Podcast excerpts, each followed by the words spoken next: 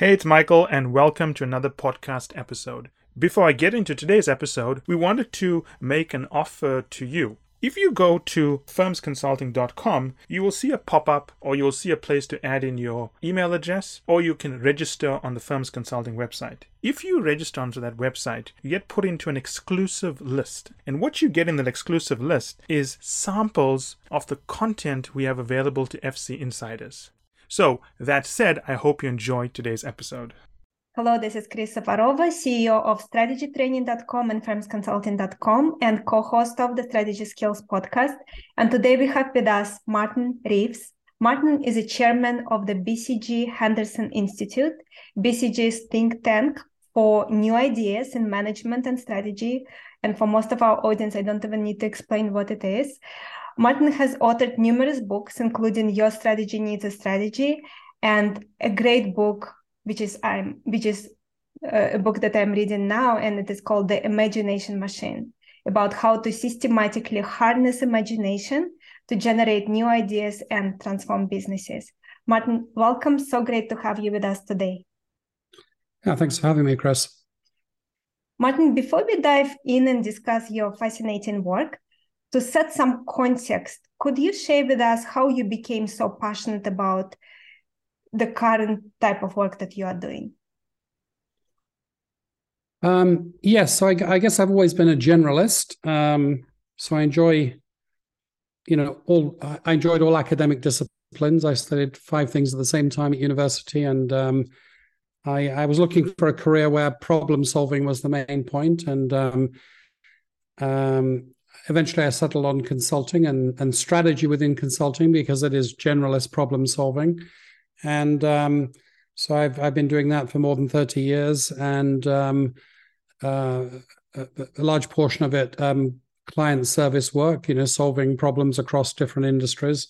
And um, uh, and then in recent years, I've I've run BCG's um, research on the topic, and um, I always felt that strategy was necessarily a, a, a, sort of a living discipline in the sense that um, uh, you know once you've mastered one type of competitive advantage you know eventually that will be competed away by others and and therefore it needs to be constantly renewed. At the level of strategies but also approaches to strategy.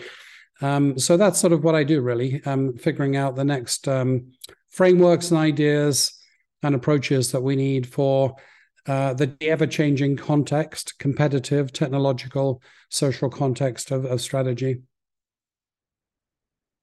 It's an incredible role for someone.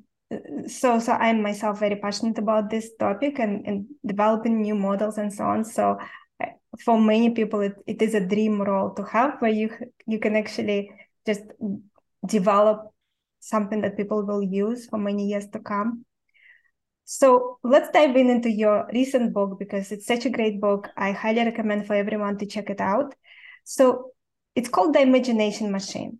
So maybe before we dive into it, let's de- define imagination, just in case it is not clear for some listeners. And so we are all on. Or maybe, same.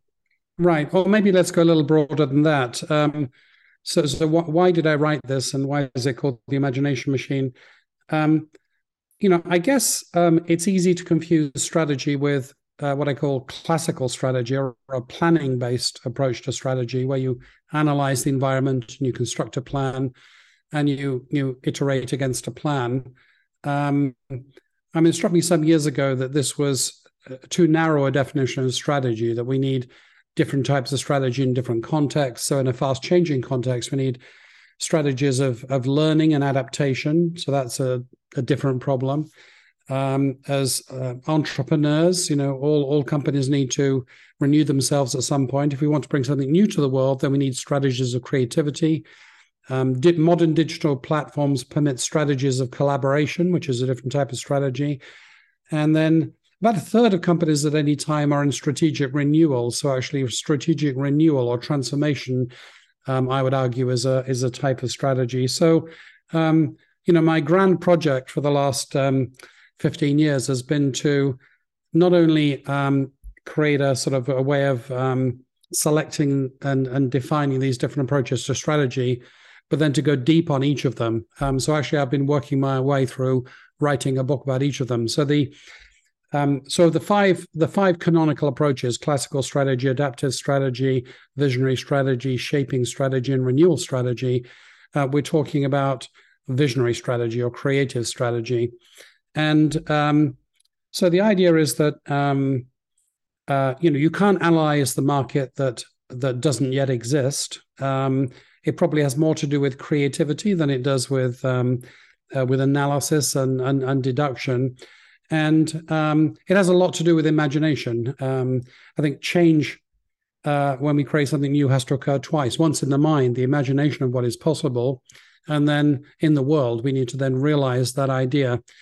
Um, so when, as I started to um, double click on uh, this aspect of what I call the strategy palette, which is all of these five approaches, um, it struck me that um, at one level, we all know how to imagine. Every five year old knows to, how to uh, and you ask for a definition, um, think of things that don't exist that could exist, and then to bring those things about. So that's imagine that's applied imagination.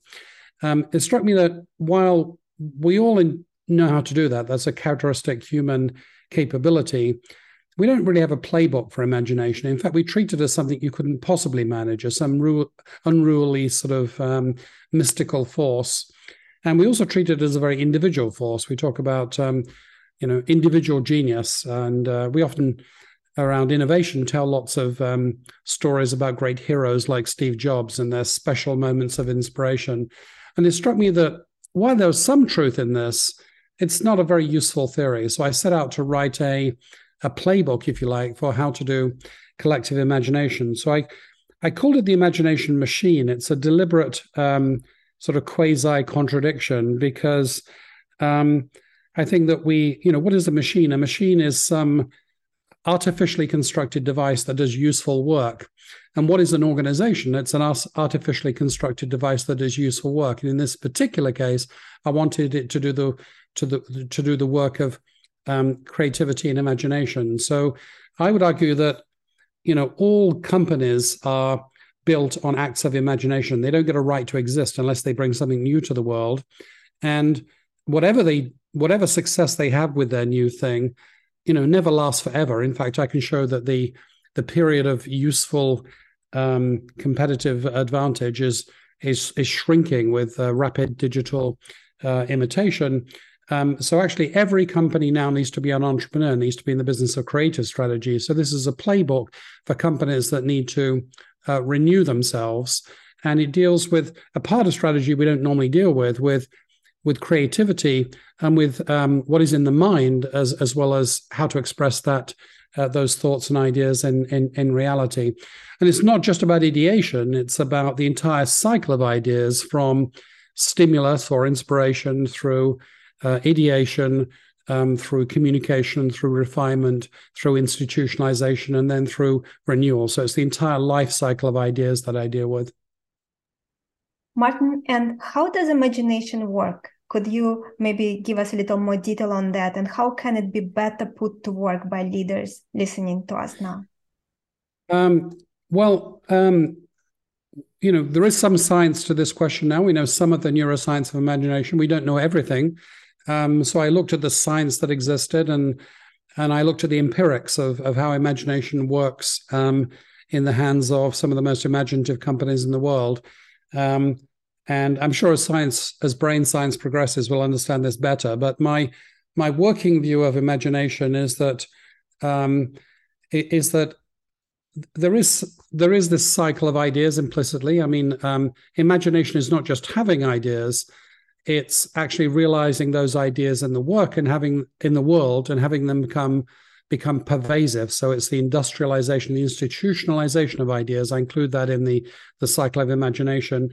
Um, I think the science is fairly clear that um, imagination is very much connected with um, with with certain mental abilities that humans have, and probably many other species don't have. The ability to actually have uh, self awareness of our mental models. So we have a model of the world in our minds and we we can be self-aware of that model and we can do work on those um, on the, on those models.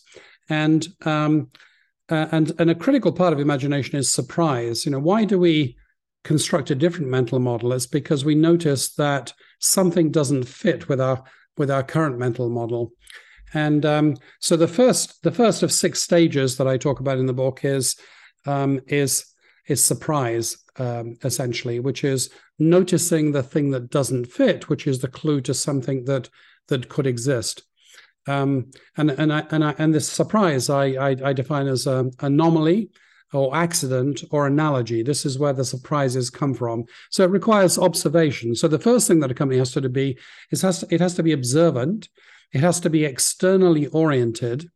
Um, and also, it needs to not just deal with averages, what is the performance across an entire period, but it needs to notice each individual customer or data point and notice the outliers because they can be the the early precedents for new for new trends and new needs. So that's stage one. You know, stage two is um, somewhat deliberately working the mental model. So once we have the surprise or the stimulus, we notice that this customer is using our product slightly differently or wants something slightly different. Then we have to sort of say, well, which business are we in? What's the best way of thinking about that? You know, how can I do work on my mental model? Now, the the trick here is that um, there are techniques. This can be a systematic discipline, working a mental model. Um, in my survey of education systems, uh, be it uh, high school, uh, be it uh, undergraduate education, graduate education, um, after kindergarten, we don't get taught the art of counterfactual thinking. So we need to relearn or polish the art of counterfactual thinking. There are techniques that um, one can use, like, for example, dividing a mental model down into its elements and then recombining those elements, placing a constraint uh, on those um, on the mental models to force it to evolve, or removing constraints and allow it to evolve. There are there are techniques that one can use to systematically progressive mental model. Um, third of six stages is um, is actually what I call the collision, which is colliding ideas with reality. Um, reality is smarter than we are, and when we collide mental models and ideas with reality, um, two things happen. Um, everybody knows that verification happens. We get to learn whether the model works or not.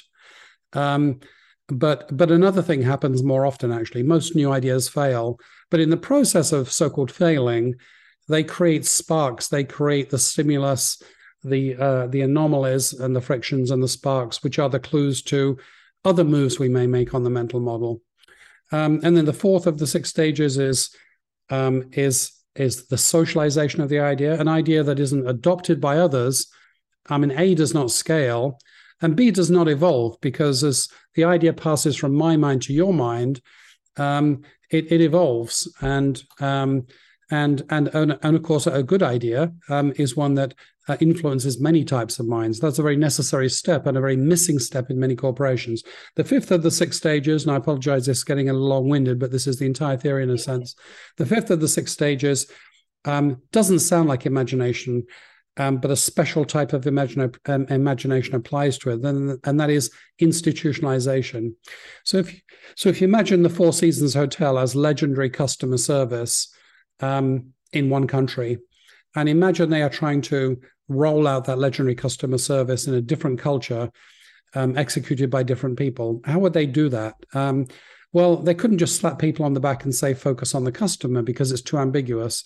If they gave you a 2,000 page manual um, giving every little specification of every action, this would also be not very workable or useful. So there's an art to institutionalization, institutionalizing ideas, replicating the success, industrializing the success of ideas that actually very few companies have a deliberate process for. So that's the fifth stage.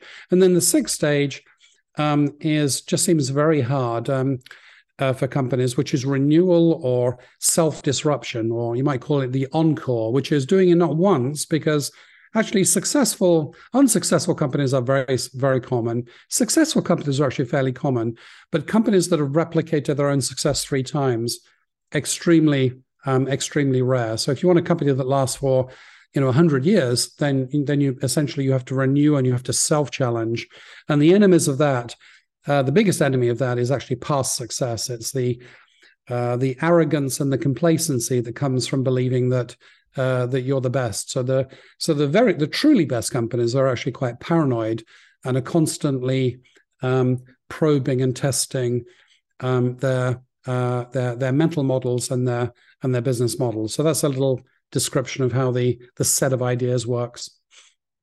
Martin, and as humans, we have this ability to observe.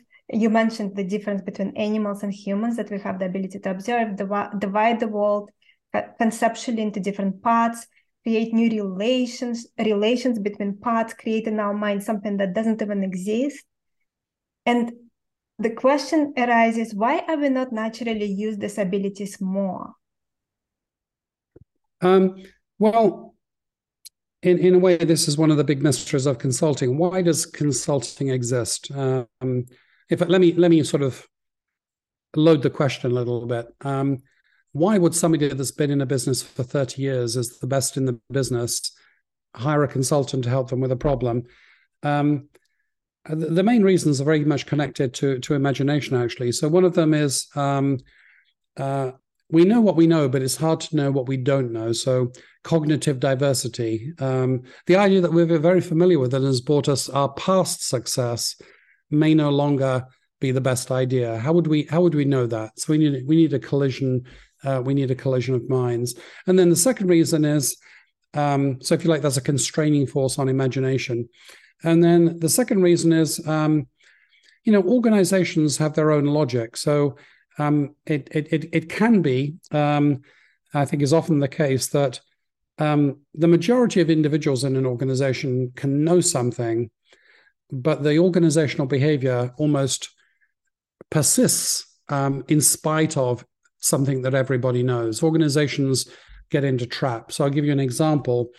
Um, intellectually organize the individuals and organizations can know that oh we should be testing alternative mental models we should be looking at problems creatively however there may be an organizational custom which is the senior person speaks first so we so we have a very um, you know hierarchical approach to to to, to mental models I mean, it could be that um, the company is extremely financialized and anything that doesn't doesn't come with a net present value you know people are not really comfortable with. They don't regard it as as real. So that's a constraint, uh, a, a, a, constraint on imagination.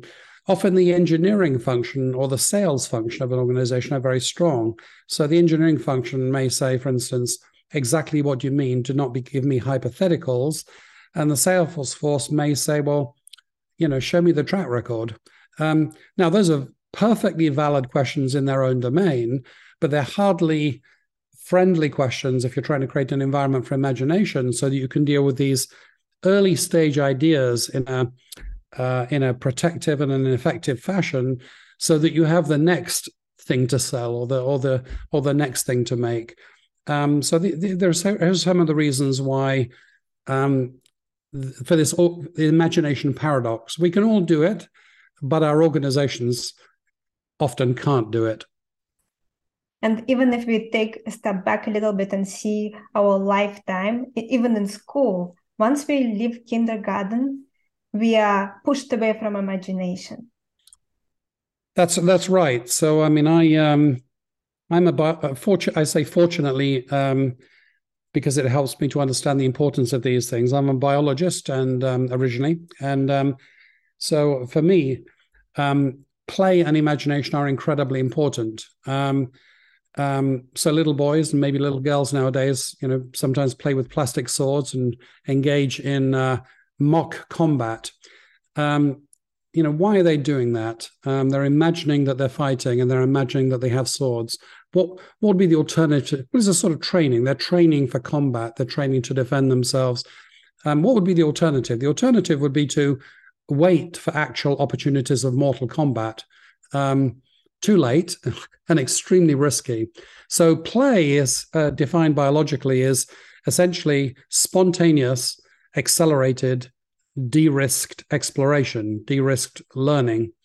And um, one thing that organizations are phenomenally bad at, and, and adults generally are phenomenally bad at, is is is playing. Um, now, I when I write a book, I I like to um, not only lay out the thoughts that people I hope embrace, um, but also I want them to embrace the behaviors. so, in parallel to the book, um, I published a compendium of 15 executive imagination games, which are games that um, executive teams can play in order to um, recover their uh, their muscle memory of what play is and embrace play and use play um, in order to uh, to expose assumptions and and stretch their mental models. And my experience is this is a little un, unnatural and uncomfortable initially, um, but actually uh, once you open the door, this is something that executive teams um, really enjoy doing, and it can be very productive because while um, while playing, while playing with assumptions and different mental models, you can actually arrive at some very serious thoughts that you wouldn't have arrived at simply by trying very hard at your current business model. Martin, and as children, we had this ability to learn much faster than adults, mm. change kind of um, act to change things without fearing anything, fearing failure, imagining even alternative worlds, coming up with all kinds of things in our mind. And do you think it's a good idea for people to try to reconnect to what they were like when they were a child? Oh, uh, uh absolutely. Um, I, I, wrote a piece. Um, the inspiration for the book, um, if or if you like, the test drive for the ideas in the book was a piece I wrote called "The Playful Corporation," and the Playful Corporation was all about: do companies need to play? Uh, what if what if companies played? And if we wanted companies to play, um, how would you do that? And um, so for some years now, I've been playing uh, playing games uh, with uh, with companies, and they are it's enjoyable, but more importantly, it's tremendously useful. So let me give you an example of a game. Um, uh, I mean, supposing you want to, supposing that intellect you know that you you have been very good, you have been very successful, but you know that it's not going to last forever because you have competitors, you know, sniping at your ankles, and you know how do you how do you how do you explore? Um, well, in your in your day job, that may be a very hard thing to do. You may be too busy um, you may um, the the culture around you may demand complete explanations, financial analyses, instant results. You know, unlikely that you're going to say, "Here's the complete plan for the new thing that I've just uh, that I've just thought of." You need a more uh, permissive um, permissive environment, um, and um, so so you may need um, you you may need uh, one of the characteristics of play is that there's a playground. There's a delimited area where it's okay to play, and um, you know, children have this. They have like a sandbox or a playground. They know that we're not actually fighting within this magical domain. We can play, and you can create that easily for executives. So one example is the um, the pre-mortem game.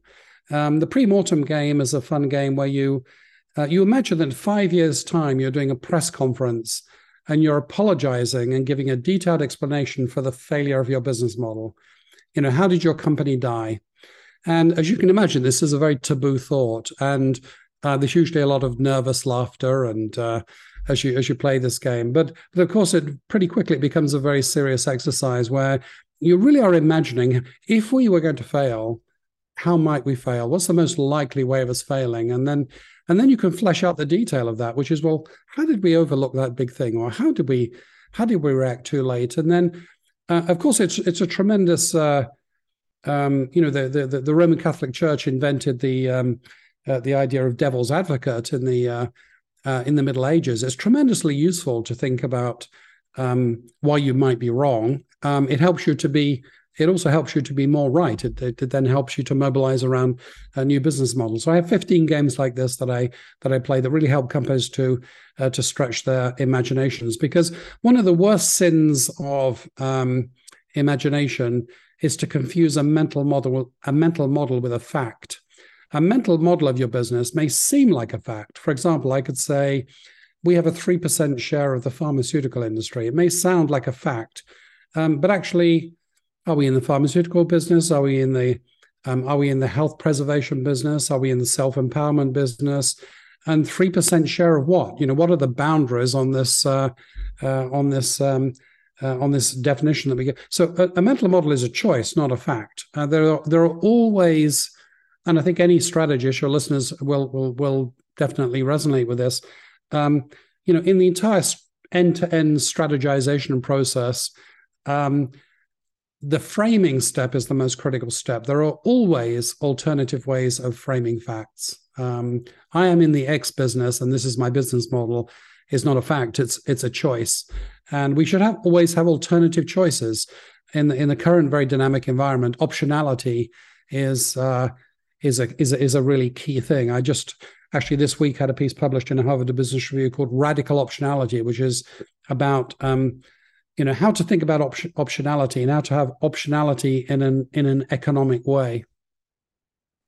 Let's talk about how imagination is something between perception and dreaming. So perception mm-hmm. is the way we right. see reality, dreaming is dreaming. Could be sleeping, but could be even just imagining things that can never happen. And imagination still has some tie to reality. I want for our listeners yes. to really grasp this.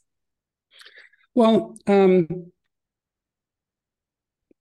there are things that um, are the case that are not. Let me let me um, broaden your question slightly and say, of all of the different things that we might have in this general domain, you know, facts, counterfactuals, lies, dreams, um, fantasies, um, you know, where does where does useful business imagination fit in?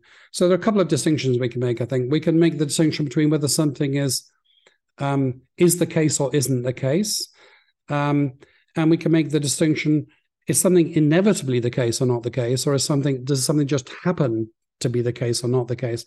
The most interesting area for imagination in business is the things that happen to be the case but but could be otherwise. So what does that mean? It means that they're grounded in the laws of physics and economics, but they're possibilities that are not yet ex- explored by reality.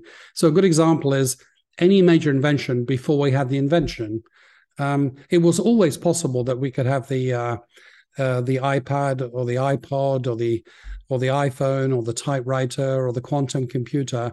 Um, we just happened not to have it.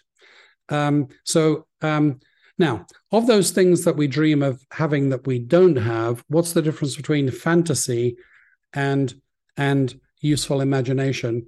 Um, it's what I call um, it's a matter of what I call correlation distance. So if we're talking about something which is just very incrementally different from what we have, um, so you have this microphone in front of you, and you could make a red version of that microphone. Well, this is not a great. Uh, it's a it's a innovation. It's possibly a useful innovation. Mean, it doesn't redefine the category of of microphones. It doesn't create a new market. It doesn't cause us to reconceptualize the microphone. Um, so that's not what I'm talking about.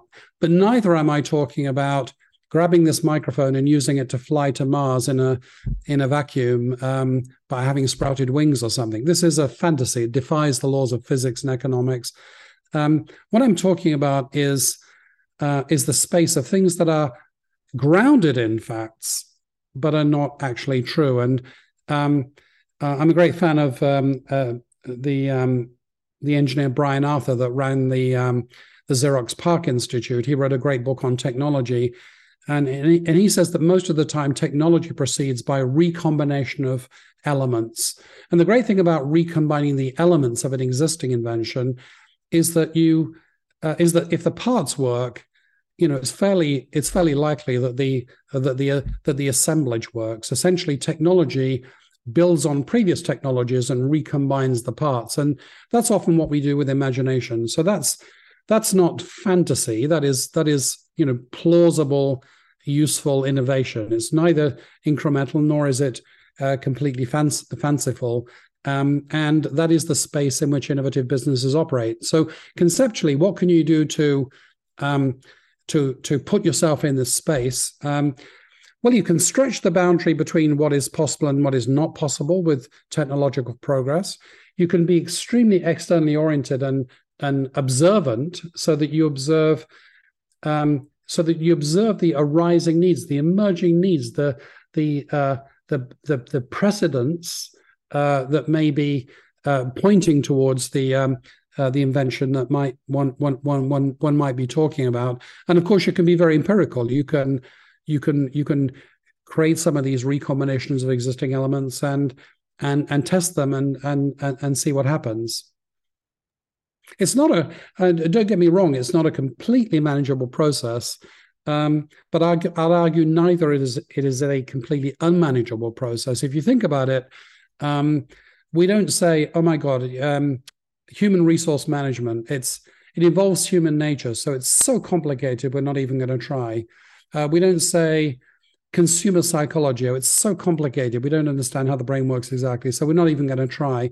But for some reason, um, you know, we have been happy historically to say, um, you know, human imagination in corporations. Well, that's that's too flaky. We couldn't possibly manage that. I think we we can have a deliberate process for collective imagination. Yes, absolutely. And currently we are underutilizing it and we're suppressing it. It seems we are suppressing it from the time we leave kindergarten. There is no playground to play. It, we are pushed away from playing and imagining. So yes, we have a long way to go, and your book is very, very, very timely and important. Another thing that many listeners will now have on their mind is, of course, artificial intelligence. And I think that your book yes. is such an important work right now for people to read because it will give them a lot of confidence that actually they cannot be as easily replaced as they may assume. So let's talk about artificial intelligence. It is still developing, but it is clear it is already very powerful. Mm. And this intelligent algorithm, algorithms will be able to handle low level decision making and analysis. So how can leaders leaders prepare now for this? Right. Well, this was a major another major motivation for the book. I mean, one motivation is that we didn't have a playbook for collective imagination. Another one is that we need that more than ever because of rapid change in the world and the rapid decay of competitive advantage. But the third one is um, the prospect of the actually since uh, writing the book, of course, our fears about the rapid progress of artificial intelligence have have really taken off, especially in the form of uh, large language models. So the the idea that um, if we're to um, remain relevant as humans, we we need to understand how, where to deploy our cognition. And so um, the book um, directly deals with some some aspects of this. So um, one aspect is um, if we assume that you know on some time scale certain routine activities are going to be automated away, what should the human brains be doing? And uh, basically, the argument is that. Um, so here I draw on the uh, the mathematician Judea Pearl. He he distinguishes between um, three three types of cognition. Uh, what he calls correlative thinking, uh, which is um, you know if I buy donuts, what else what else do I buy? I buy coffee. It says nothing about causality, nothing about imagination, but it's a correlation. Well, this is machine learning. It's the you know essentially statistical learning, machine learning, uh, correlation models. Uh, large language models are linguistic correlation models, um, and many um, correlative um, uh, machine learning algorithms are now better than human experts. The be- better than the best human experts at doing what they do. So that's not if you want a job, that's not a very good bet to to operate in the domain of uh, correlations. Um, on the other hand, um, we have causal thinking, which is do I buy coffee because I buy donuts or donuts because I buy coffee?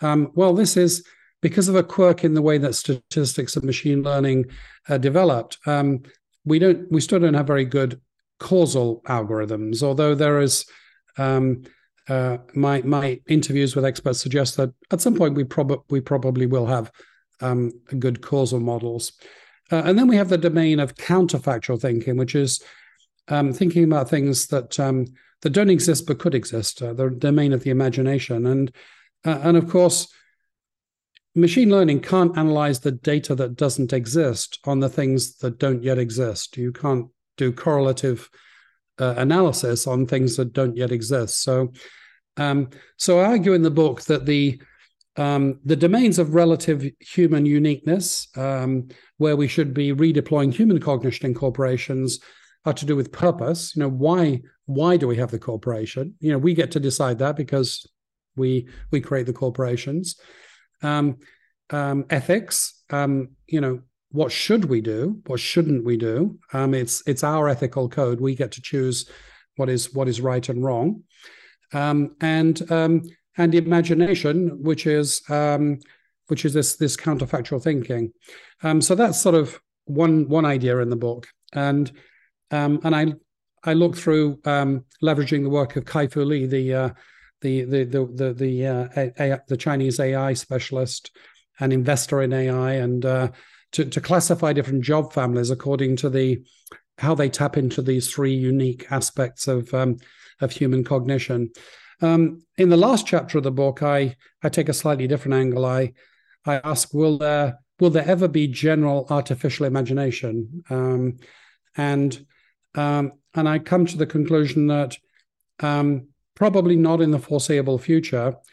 Um, but I also conclude that actually asking what the AI can do is the wrong question. Um, one has to look at the combination of the AI and the human. So, um, you know, number one, we shouldn't ask any question passively in business because the whole point of strategy is agency. It's not what will happen to us; it's what do we want to cause to cause to happen. We are we are we have agency, and secondly, um, you know, we created the algorithms of artificial intelligence. We created the data sets that they use. We choose how to use these algorithms, and we choose to put them into a certain um, business context with uh, or social context with processes and and safeguards and so on. So you need to look at the entire socio-technical system. Um, so I conclude that while on the one hand we we're probably a very very long way from general artificial imagination, let alone general artificial intelligence. Um, actually, already today, artificial intelligence can be useful to supplement human discovery in each of the six steps of the of the uh, imagination imagination cycle. For example, I said that imagination begins with surprise, uh, begins with noticing anomalies, um, which are foreshadow which foreshadow future trends, and um, well, um, AI is very good at finding needles in haystacks. It's very easy to say, you know, against this general background, find exceptions for me. Find finding places where consumers are not using the product this way. So it's very good at surfacing anomalies. It's very good at creating analogs. If I say, like, here are here are 10 things I call a creative idea, give me 20 more. Now, what the AI will not be able to do is judge whether um, the plausibility and the feasibility and the suitability of these ideas in your particular organizational construct for many reasons. One of them being its training set is unlikely to include your proprietary private information on the environment and the capabilities of your company. Uh, but nevertheless, um, uh, we can already use, and I do use um, AI to generate um, candidate ideas that, that, that I can then screen with my own um, a judgment and experience as as, as a strategist. And I, I could go on through each step, but already we have uh, we have tools. So um, this this this relates to another interesting agenda in business, I think, which I call the bionic organization, which is reconceiving organization as a synergistic combination of artificial and human cognition, completely re- reconceiving the organization uh, in uh, in in in that way. I think that is there's a handful of companies out there that are you know, actively engaged in reconceiving the organization in precisely that way. Martin, and so this cognitive dimension of work has to become bigger and bigger focus for a business to survive. They cannot just do things the same way because yes. people will use artificial intelligence and their business will go out of business. Mm. So companies need to become much more capable at extracting value from unique way our brain works, human brain works, the way AI cannot work right now and maybe never will be able to work. And so in your book, you give a great analogy of a huge amount of ambition and competence humans have towards tasks such as extracting oil from miles under the ocean and from organic matter embedded in rock. And that will need to apply that we will need to apply the same level of seriousness to the task of extracting value from imagination in human minds. What can leaders do to master the ability to extract value from the way human brains work? We have many listeners here who are working for a very large organization. It can be a large consulting firm it can be a large bank or another very large company, maybe a tech company, they usually have a team of people they're responsible for under them. What can they actually do tomorrow, 8 a.m., to start implementing what you're sharing? Yeah, well, well, they can do a bunch of things. I, I think um, business, unlike academia, doesn't do things primarily because they're interesting or they might be true. Um, everything has to have a purpose. So I think the first thing you can do is you can understand the importance of these things because if it's important you'll you'll do it business is a very pragmatic enterprise if it's important we do it and um, and so I think the thing for CFOs to look at here is um, is the decay curve of competitive advantage. So if you look at supernormal returns, in other words, some companies earn an excess above the cost of capital and above their competitors, and um, and always have. Um, but the question is, how fast does it decay relative to how it used to decay? So it used to be when I started off in consulting, that number was about ten years. If you were across industries, if you were uh, if you had an advantage, if you had a persistent um, edge over competitors, it's likely that your leadership would last about 10 years on average. Um, now that's somewhere between one and two years. Um, so there's been this tremendous um, acceleration of the erosion of competitive advantage. So that is why um, essentially your baseline is always sinking. So that is why you need to renew your business and um, and you know most growth, uh, most long-term shareholder growth comes from most long-term value growth comes from top line growth. Um, except in very underdeveloped markets, most top line growth comes from innovation, and the precursor to innovation is is imagination. So that's that's one big reason why you should do this. Um, the other one is to just look at the artificial intelligence revolution and say, um, what are my people going to do in five years' time? Where could this? What's the end state? And if you worry about these two things, you'll see the case for um, uh, for, for, for imagination. Um, a, a, second thing you can do is um, you can um, you can make sure that you remove some of the major obstacles to imagination. Um, so um, complacency is one. you know, we're the best. We all went to the right schools. We're smart. Um, um, you know our, our future is secure uh, complacency is very dangerous in the current environment complacency kills imagination but also fear um, if people are fearful of making mistakes um, um, and they are punished for making mistakes intentionally or unwittingly um, no nobody's going to sort of um, uh, put speculative ideas on the table um, you know, um, a third innovation killer that is easily taken care of is introversion or extroversion. Um, you will not see the surprise, which is the beginning of the next trend, which will either be an opportunity or it will be fatal unless you are looking out of the window. And um, and I can show um, using um, actually using artificial intelligence, using language models on the language of corporations, that corporations have a massive tendency to introversion. So a company is a bit like a sphere. The larger the radius of the sphere, the um, uh, the the smaller the ratio of the surface area to the volume. So you so a small company in a very small company in a startup, it's likely that everybody is externally oriented. Everybody is worrying about vendors and competitors, and uh, and investors, and and and customers. Um, in a large company, um, entire job categories can be entirely internally focused. And and this is lethal, of course, because you're seeing your own reality, you're reinforcing your own mental models.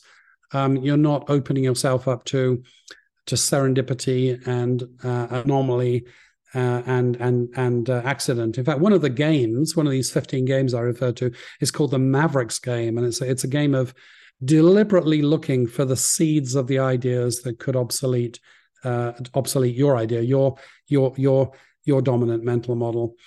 Um, you can um, work on culture.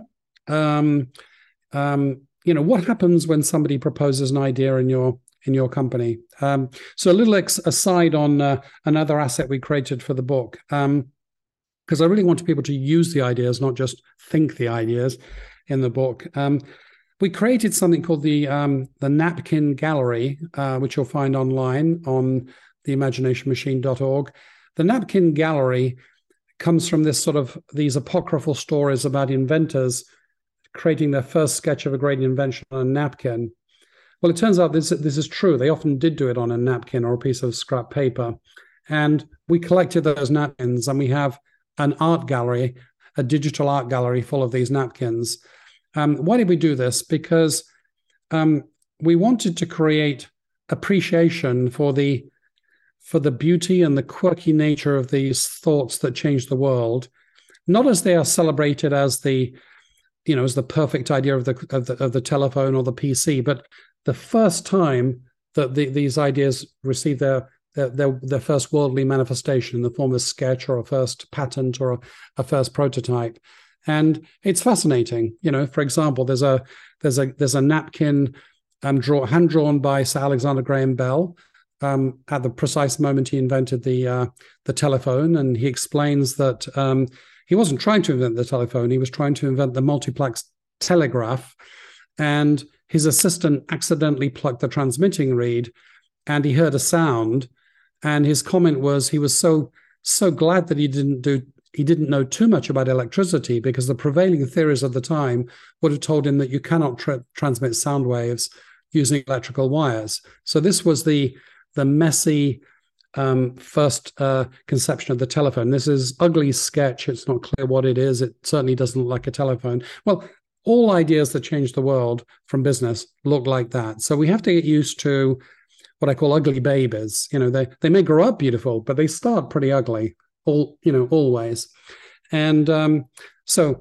um, coming back to your question um, i often take executives around this gallery and they find it fascinating they ask questions about what's this and what's that and who invented this and but then I, I i reveal the true purpose of the exercise i say well supposing that somebody came to you with a scrappy napkin a hand-drawn sketch almost um, illegible of the idea that was going to define the next 100 years of your business what you know, A, where are your napkins? Do you have any in your company? And B, if you had one, what would you do with the person? Would you sit down and discuss it for three hours, promote them, um, tell them not to waste your time?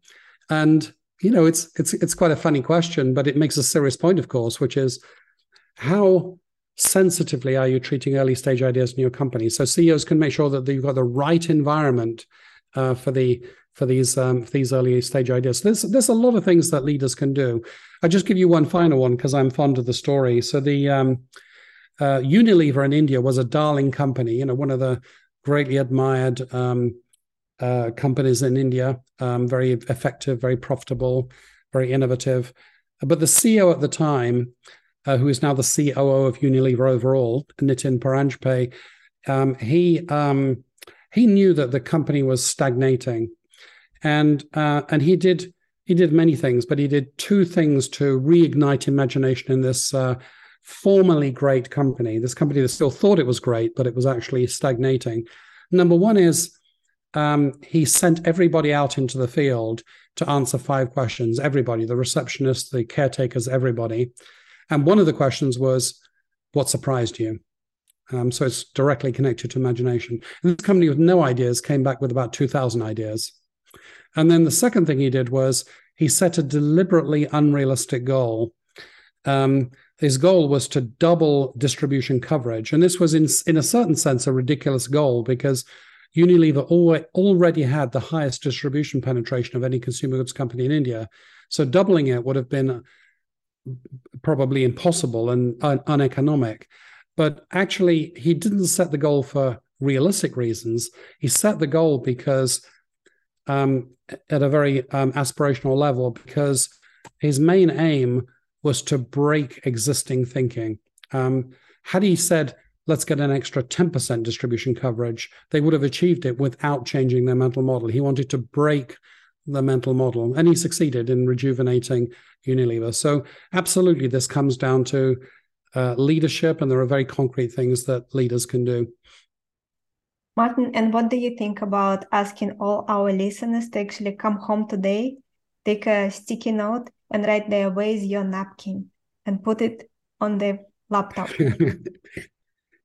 right. Um, I mean, there's a bunch of sort of interesting questions you can ask yourself. You can, um, because the interesting thing about imagination is I'm talking about both collective and individual imagination. So we, the other nice thing about imagination is um, it's a property of a company, but it's a property of an individual too, and we can all we can all contribute in our own um, actually in our own interest because of course if our engage if our imaginations are engaged we're much more likely to to find our jobs uh, uh, our jobs interesting so some of those questions are yeah where is your napkin what would you do if somebody presented you with a napkin um, um, what is the what is the thing what is the last thing you saw that didn't fit with your current mental model of the business and what is that anomaly telling you? And if you can't remember, what are you going to do to make sure you expose yourself to anomalies uh, anomalies tomorrow? Um, another question you can ask yourself is: supposing somebody not only had a napkin, but they had the napkin, which, in retrospect, we real you will you would have realized was indeed that the answer to the next hundred years of your business. Um, would your company pick it up and run with it?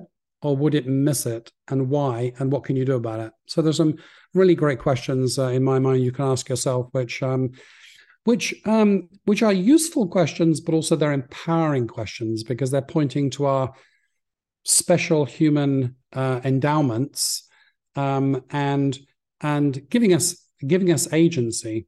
Um, so so my own view of ai by the way is um, you know we can be very scared of it. We can say oh my god is it when is it going to take over? Um, or we can regard it as a liberating force. You know, when are we going to get liberated from the drudgery of cor- correlative thinking and um, engage our uh, unique endowments to to make the world um, a, a, better place? In other words, to build an imagination machine that you are a key part of. And I think when you, I, I, I so agree with you that it is empowering. So even with this question, with your napkin? I think I think it empowers someone to actually start becoming a person that imagines new models of how yeah. things can work. Right, absolutely. I probably like insert the adjective imag- imagination in there just to avoid um, ambiguity. Where's your imagination napkin? Otherwise, people might be searching their dinner tables or something. But um, but but I mean, I I that was a poor attempt at a joke, but um, but I, but I, am trying to make the point that humor is is also a very important element here, of course, because um, I mean, the opposite is fear. Of of, of course, we can fearfully um, try to um, you know find immediately profitable new um, uh, new new new possibilities without making mistakes, um, unlikely to succeed. Um, or we can we can play and uh, we can we can see the humorous um, uh, humor side of things. We can we can laugh at the ridiculous and then actually look serious at the ridiculous. I, I usually explain when I'm playing these games to people, um, especially engineers. I find are likely to require a little bit of help getting into the game, and as they're getting into the game, um, I'm encouraging them to think counterfactually. And um, always an engineer will put their hand up um, and say, "Well, but that's not the case." And I say, yeah, counterfactual thinking. Remember, that's what we're doing. And, and then they'll say, that is ridiculous. And my response is, right, it seems ridiculous. Um, there are two flavors of ridiculous. One of them is um, actually ridiculous. Like in retrospect, we'll also think this is ridiculous. The other one is merely unfamiliar to you and antagonistic with your antagonistic with your current mental model. How would you know the difference? You can't. That's precisely why we're doing the counterfactual thinking. Um, so, so humor, and that requires a measure of humor. So humor is very much a part of this too. Martin, I know we are getting close to the end.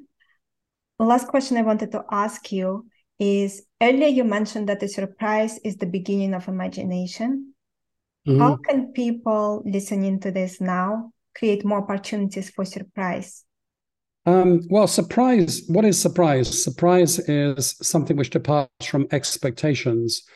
Um, expectations are mainly conditioned by what you have been, what you have done, what you read, what you do every day, how the people around you think.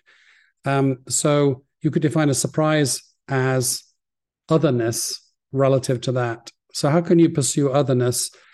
Um, um, well, you can um, you can read beyond business um, is one thing. Um, you can uh, um, so I'm reading about social media ethics, the history of the bagpipe. I'm I'm reading all sorts of things. My reading habits are um, deliberately on the edge of either side of the edge of directly relevant to everything I'm currently uh, doing because I want the new thoughts. I want the serendipity. I want the possibility of analogy. So what you read and who you meet. Um, do you meet your colleagues and your year old friends, uh, your your many multi year friends, um, you know, in the same places, and that's it, or um, do you seek out people with very different views to your own. Um, there's this um, series in the Guardian newspaper called, I think it's called Dining Across the Divide, where people dine with somebody very unlike them, usually politically opposite to them. Um, you know, I think if you listen to the other, uh, I mean, it probably has some good moral moral aspects too. You know, you you you become more tolerant of other views. But the with respect to imagination, I mean, you're exposing yourself to different ways, uh, different ways of thinking, and um, I'm constantly trying to increase my repertoire of of, of, of, of, of mental models. Um, you can seek out anomalies. I mean, you can go looking for that data point that doesn't fit. You can write down everything you think you know about how your business works. Go find somewhere where it isn't true and ask yourself what's going on here. So there are many things that one can do. Um, you know, we have a we have an exercise in the book we call um, so we have the 15 games that we sort of industrialized, and um, but we have many other exercises too. So one of them is called um, I can't remember what we call it now actually, but it's the idea is deliberately show up for the wrong the wrong meeting.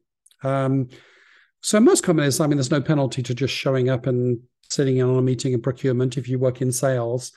Um, most of the time, we don't do that. But if you do go sit on sit in on a meeting in another part of the business and you try to decode what is going on, it can really broaden your picture about how does this company work? Uh, how can this company work uh, uh, work holistically? Um, especially people in non-customer facing functions going to sit in on a meeting in a customer facing function can be can be very educational so it's a it's a strategy of achieving agency in your own activities deliberately seeking out uh, enrichment and departure from your norms and, and customs that reinforced your ex- your existing mental models this is such a powerful place to end our session today. Before we do that, Martin, do you have anything you want to share and where people can find out more about you, get all the resources, get the book, anything you want to share? Um, so I think um, so. We have the, the the the website for the for the book, um, the imaginationmachine.org. What you'll find there is um, you'll find you know interviews with executives on the topic. You'll find articles. You'll find links to the book. You'll find the uh, Imagination Gallery. You'll find the Imagination Games. So that's one place you can look. If you're interested in, today we just talked about a portion of my research portfolio. And if you're interested in what else I'm working on, um, then you can go to um, uh, the uh, BCG Henderson Institute uh, site, uh, bcghendersoninstitute.org. And um, you'll see, um, for instance, we just published this piece in Harvard Business Review on radical optionality um, how to achieve optionality in spite of the the increasing cost of capital as interest rates are rising and uncertainty premium premium are rising. Um, uh, you'll see that we have done a lot of work on how to bring politics into the into the strategy process. Um, um, you know, as we as we know from sort of uh, Disney and Florida and other events, everything is everything is now highly politicized in in business, and um, uh, you can treat that very peripherally in corporate affairs, or you can integrate that with strategy. How do you integrate that with with strategy strategy making? Um, we've done a lot of work on resilience, um, a much used word during COVID. What, but what actually is resilience? How do you how do you measure it? You know, how much is it worth? What are the practices of resilience? What can we learn from biology um, about resilience? Um, and many other topics. So you can um, go to the bcghendersoninstitute.org for uh, to see that. Martin, thank you so much for spending this hour with us. I really appreciate it. You are a treasure. And uh, for everyone tuning in, our guest today have been Martin Reeves. The last name is spelled R E E V E S if you struggle to find the books. Check out Martin's powerful book, The Imagination Machine, and all other resources Martin shared. And I'm looking forward to see you all next time. Thank you very much. And that's it for today's episode. I hope you enjoyed it as much as I enjoyed doing the episode. Finally, I want you to remember that the only way to get access to our special offers, the only way to get our special pricing, and the only way to get samples of our content is to join the list on firmsconsulting.com. It's the only way also to get access to our unique advanced content that we make available to insiders. So if you want to get a sneak peek of things, test it out, see what's in there, this is the place to go. And finally, I want to thank you again for making us one of the largest podcast channels around the world for careers and for the 2 million downloads and counting.